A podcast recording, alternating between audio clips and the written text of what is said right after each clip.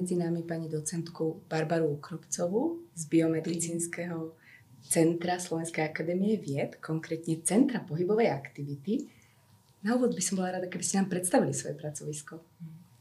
Biomedicínske centrum Slovenskej akadémie vied vzniklo zlúčením štyroch ústavov koncom roka 2015, je to momentálne najväčšia vedecko-výskumná inštitúcia, ktorá je zameraná na biomedicínsky výskum na Slovensku. No a my sa venujeme najmä klinickému výskumu, intervenčným, ale aj prierezovým štúdiám a skúmame eh, patogenézu chronických ochorení, najmä metabolických, čiže diabetu druhého typu, mhm. obezity, ale aj iných chronických ochorení, ktoré súvisia s metabolickou dysfunkciou. No a vieme, že tieto ochorenia veľmi úzko súvisia s našim životným štýlom a aj so sedavosťou, s nedostatkom pohybovej aktivity. Takže nás zaujímajú mechanizmy, benefičné mechanizmy pravidelného cvičenia.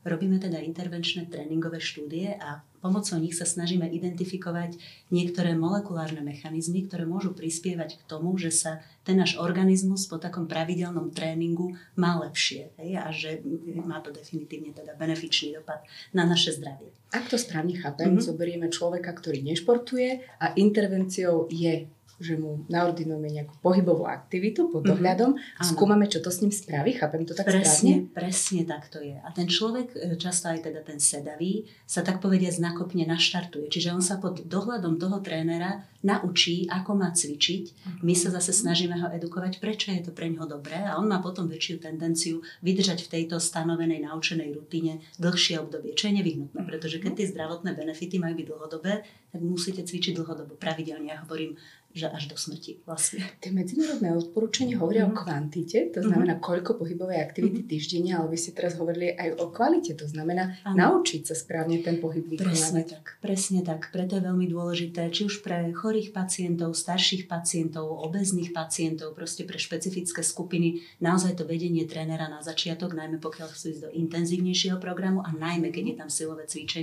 je ten tréner naozaj dôležitý, lebo vy sa potrebujete naučiť, ako správne vykonávať ten pohyb.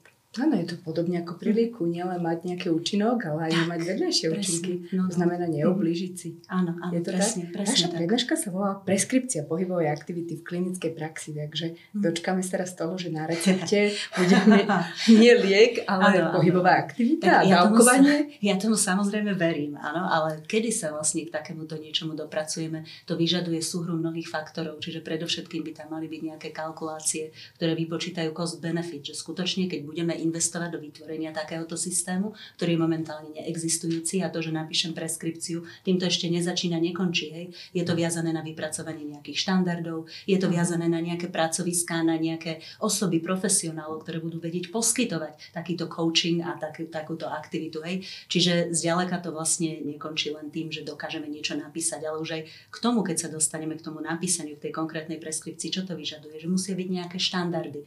Čiže možno jedným z tých prvých krokov je zadefinovanie nejakých štandard, čo by sme vlastne mali tomu pacientovi odporúčať. Uh-huh. Vo vašom centre ste spomínali, že ste už zrealizovali niekoľko intervenčných štúdií a že ste ich aj publikovali aj na medzinárodnej úrovni. Tak nám približte Výsledky? Áno, áno. Vlastne tieto intervenčné tréningové programy realizujeme v spolupráci, pretože my sme teda lekári, vedci a zaujímajú nás teda tie mechanizmy e, benefičných účinkov cvičenia, zaujíma nás aj translácia, kvôli čomu vzniklo vlastne to Centrum pohybovej aktivity. To je snaha o transláciu. Čo, čo tým pojmom vlastne myslím? Výskum. Tak, tak. Mm-hmm. Že nielen, že urobíme tú intervenčnú štúdiu, ale my vieme a máme to už odsledované z praxe, že tí ľudia sú naštartovaní po tých troch alebo šiestich mesiacoch programu. Oni chcú cvičiť ďalej, mnohí z nich, nehovorím, že všetci, ale povedzme minimálne 50-60% áno.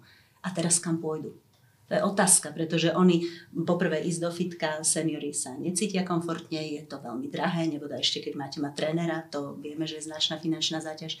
Takže sme rozmýšľali, ako to urobiť a teda založili sme s podporou teda nášho vedenia. Sme veľmi radi, že BMC takéto aktivity podporuje. Sme založili Centrum pohybovej aktivity, kde vlastne umožňujeme tým našim absolventom s podporou zase sponzorov, partnerov zvonku, mm-hmm. aby mohli dlhodobo cvičiť. Niektorí už tak cvičia tretí rok momentálne. No, to bolo také ako dlhodobo Dlhodobé, presne tak. Čiže to je tá snaha o transláciu. No a čo sa týka výsledkov výskumu, Tak áno, darí sa nám, myslím, celkom publikovať v dobrých zahraničných časopisoch a sú príjmané tie naše práce, sú citované, takže myslím si, že máme dobrý ohlas aj v tej medzinárodnej komunite v tejto oblasti.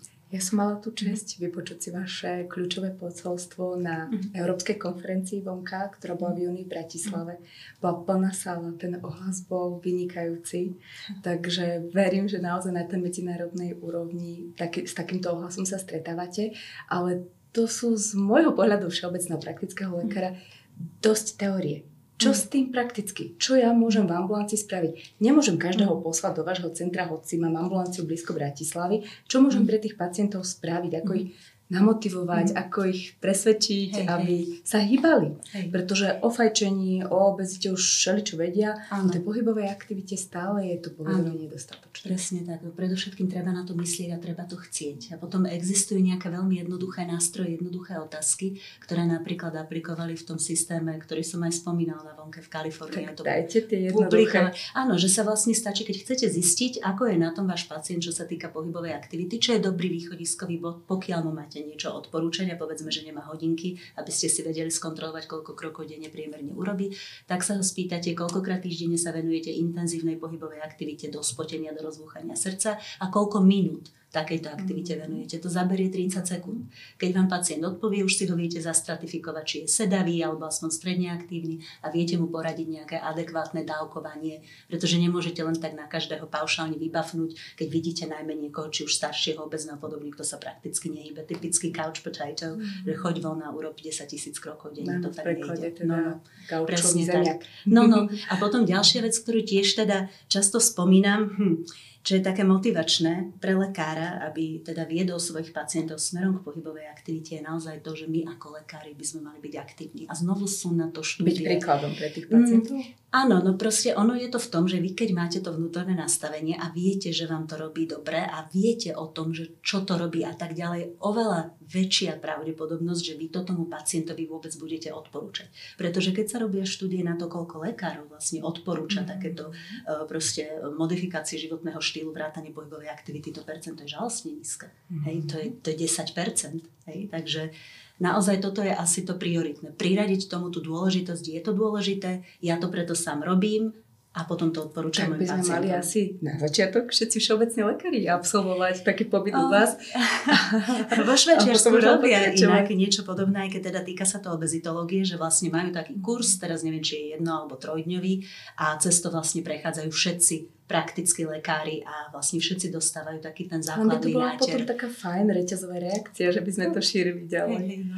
Niektorí pacienti mi hovoria v ambulancii, že ich mhm. motivuje, keď nosia tie moderné smart hodinky, uh-huh. ktoré uh-huh. merajú počet krokov. Ano. Aká je podľa vás tá hranica, alebo ako je stanovená uh-huh. hranica medzi tým sedavým životným štýlom a nesedavým? Hej, to nie je podľa mňa, to je 5000 uh-huh. krokov. To je vlastne normálne dané. Čiže do 5000 krokov mám sedavý deň a na 5000 krokov presne som niečo pre svoje mm-hmm. zdravie aj urobil. Áno. Dobre, áno, ešte niečo, čo chcete odkazať všeobecným um, lekárom? Možno ešte som si spomenula, keď som rozprávala o tých intervenčných štúdiách, považujem za veľmi dôležité povedať, že teda robíme to v spolupráci a to s Fakultou telesnej výchovy a športu, kde sú skutočne tréneri, špecialisti, vyškolení, ktorí vedia, ako pracovať či už s rôznymi typmi pacientov alebo teda so mhm. seniormi a podobne. A plus teda klinici, že sa veľmi zapájajú a im ďakujem za ich podporu, pretože bez toho, aby klinici svojich pacientov poukazovali, aby chceli ísť s nami do tých štúdií, tak by to nebolo možné. Takže za to by som sa chcela teda poďakovať našej relatívne extenzívnej spolupráci. Aký je odkaz? um, treba pacientom pomôcť možno nájsť ten spôsob, ako by oni sami vedeli a dokázali implementovať pohybovú aktivitu do svojho každodenného života. Ako je to náročné, je to výzva, ale verím, že sa to dá. Tak verme spolu. Ďakujem mm-hmm. veľmi pekne za rozhovor. A ja ďakujem.